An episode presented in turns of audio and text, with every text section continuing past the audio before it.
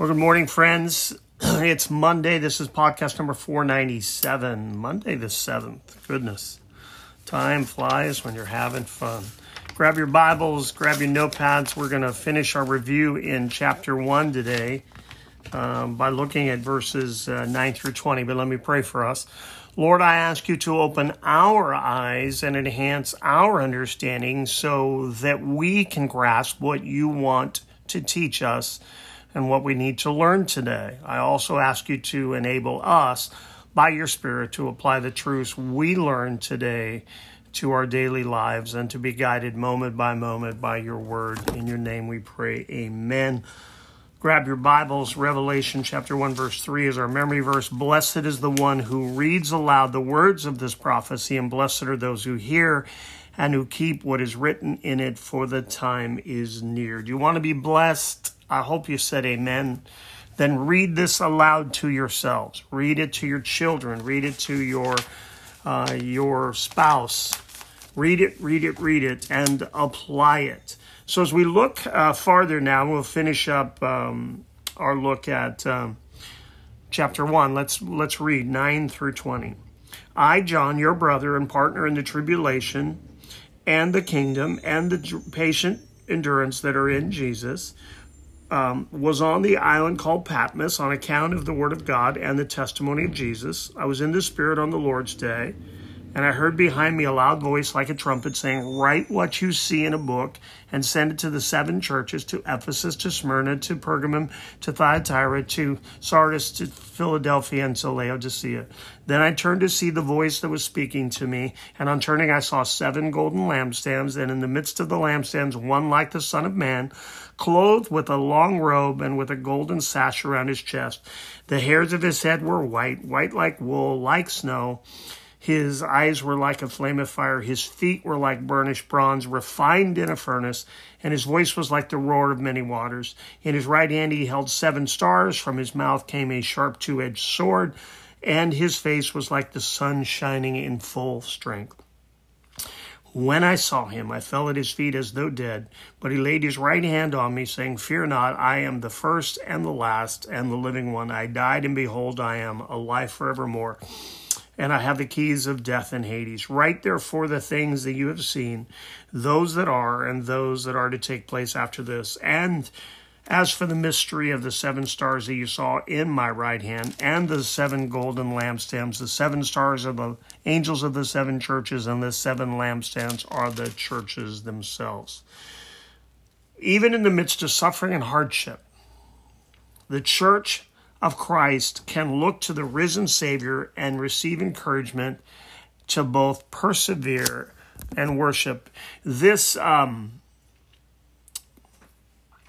this recounting and this review um, is is from the book um, that we've been looking at um, in in much of this, and uh, it's the book Christ Centered uh, um, Exposition, and I love that book.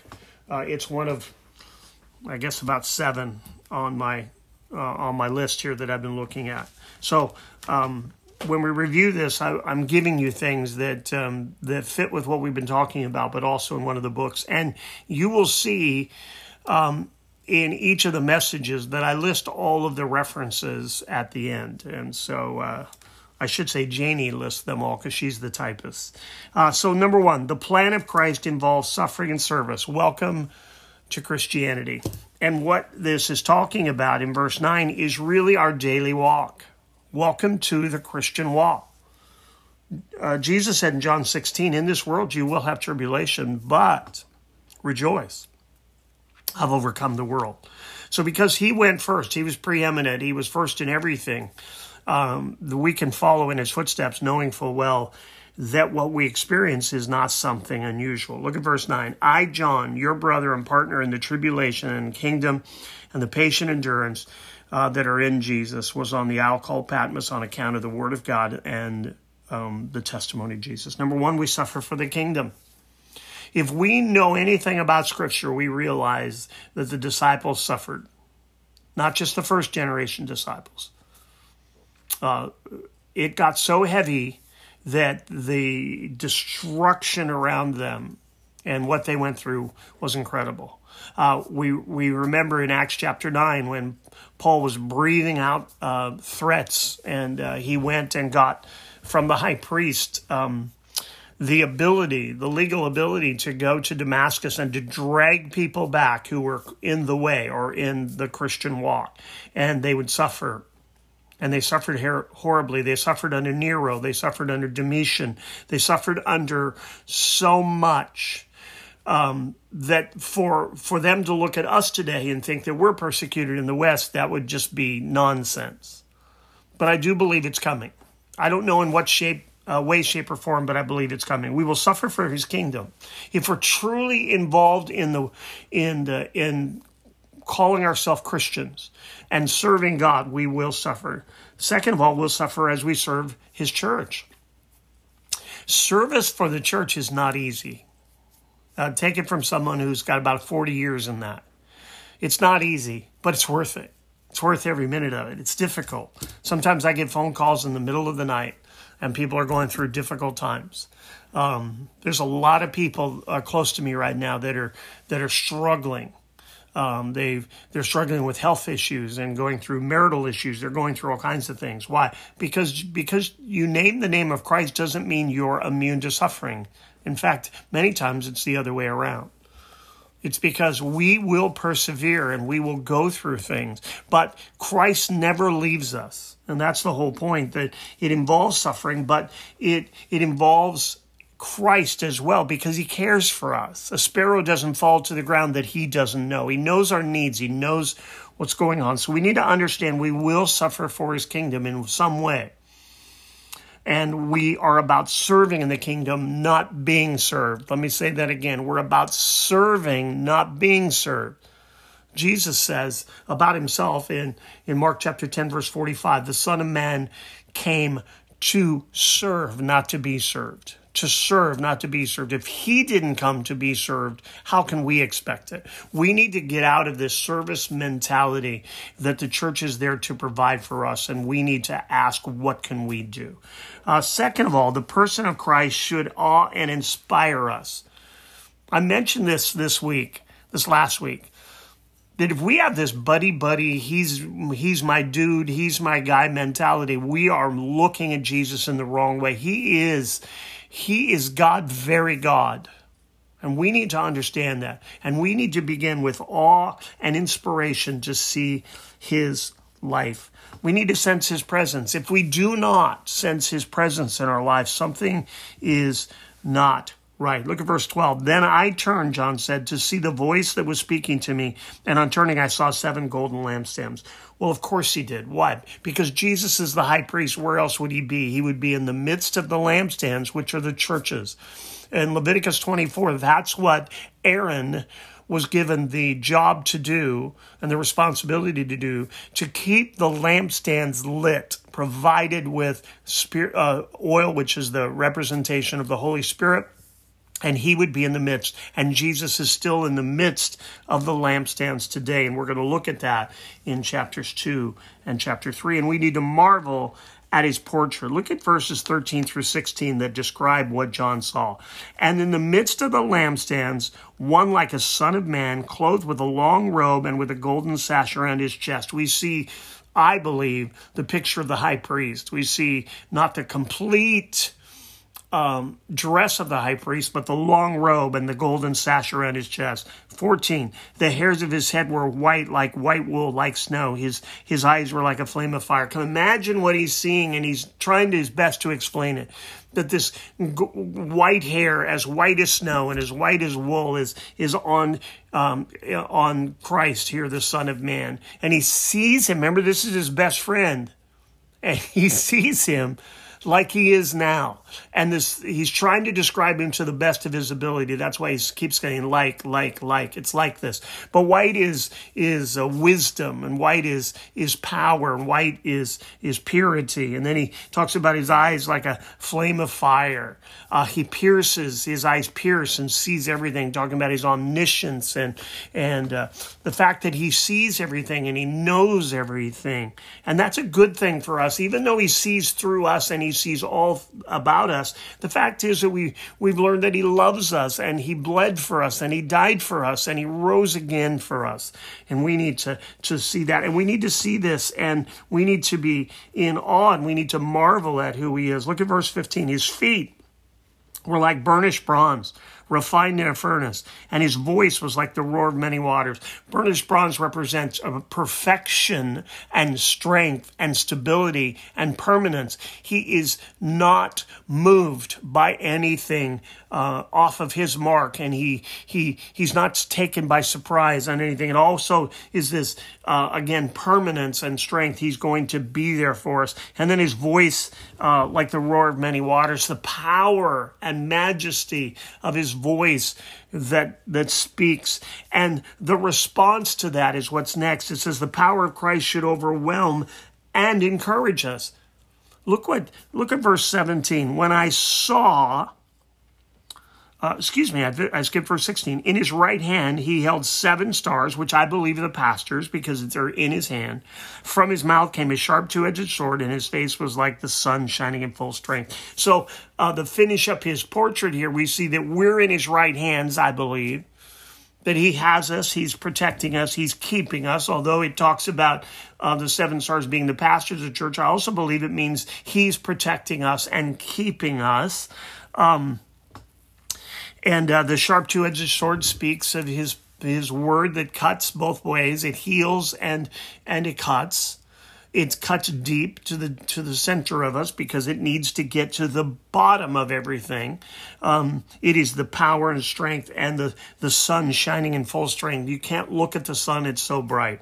And then the response. I skipped over this, but the response, verse 17. When I saw him, I fell at his feet as though dead. But he laid his hand on me, saying, Fear not, I am the first and the last.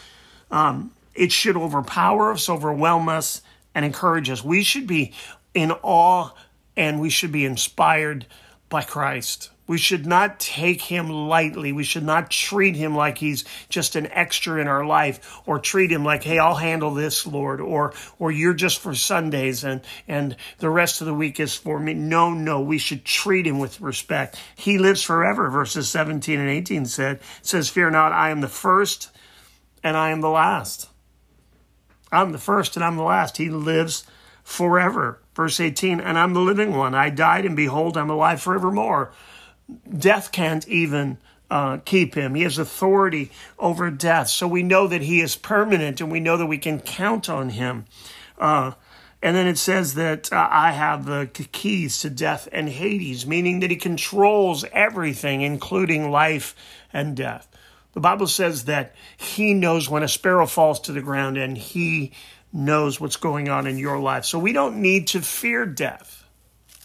That's what Hebrews chapter 2 verse 14 tells us that he he became like the children wrapped him wrapped in in flesh and he overcame death and and overcame uh, the one who who who has the fear of death because the fear of death grips so many.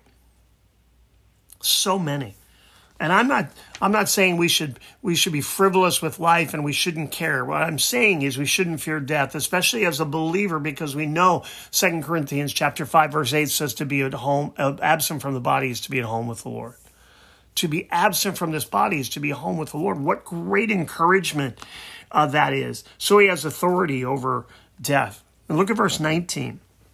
He says, Write therefore the things that you have seen, those that are and those that are about to take place after this. What's that mean? He has a plan.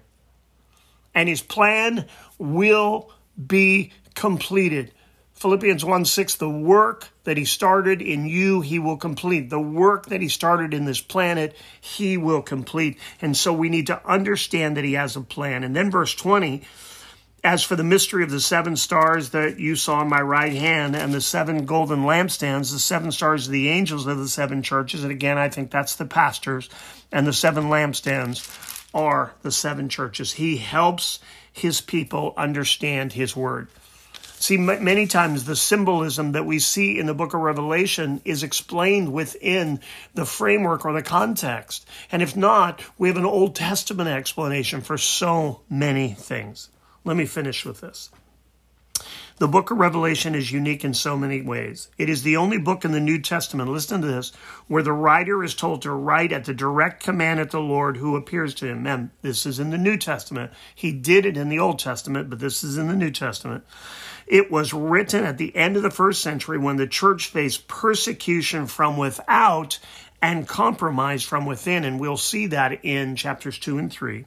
It was written by the last living apostle John, who also gave us the gospel and three other letters that bear his name.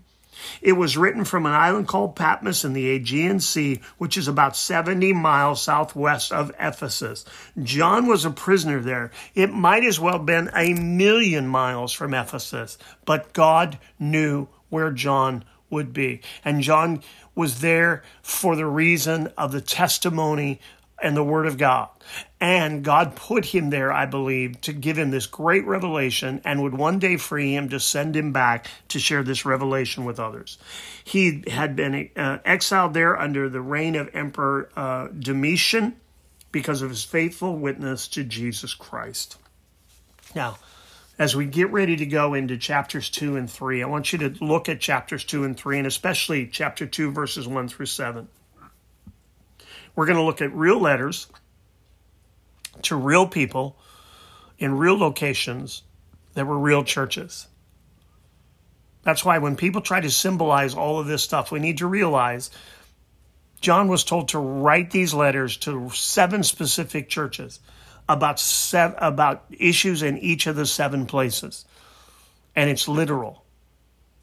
And when the literal makes sense, we don't need to look for other things. We don't need to try to make it symbolic. I understand the dispensationalists who are trying to say that these seven churches represent seven church ages, and I think they do. I think they do partially. But they, first of all, represent seven churches that were alive at the time of this persecution and this dealings, uh, these dealings that were happening. And Jesus understood them. And Jesus cared for them enough to send his best friend, John, this powerful revelation. And he told him to write. And what we see in these next two chapters for these churches was first of all to them, and then the entire revelation opens up he didn't just stop by saying, write this letter, letter to them and stop. He said, no, write these letters, and then you're going to see what is, uh, you've already seen what's right in front of you now and what's about to take place. And he wasn't keeping any of that from those seven churches. We need to understand the revelation of Jesus Christ reveals Jesus, but also reveals the plan for the future. So I'm hoping that you're enjoying this. I'm hoping that you're catching uh, even just pieces of it. Again, I told you we won't be experts on the book of Revelation ever this side of heaven, but we're going to learn a little bit. We're going to learn more about our Savior. So let's pray. In Second or Second Peter chapter three verse eighteen, but grow in the grace and knowledge of our Lord and Savior Jesus Christ. To Him be the glory both now and to the day of eternity. Amen. God bless you. Till we talk again.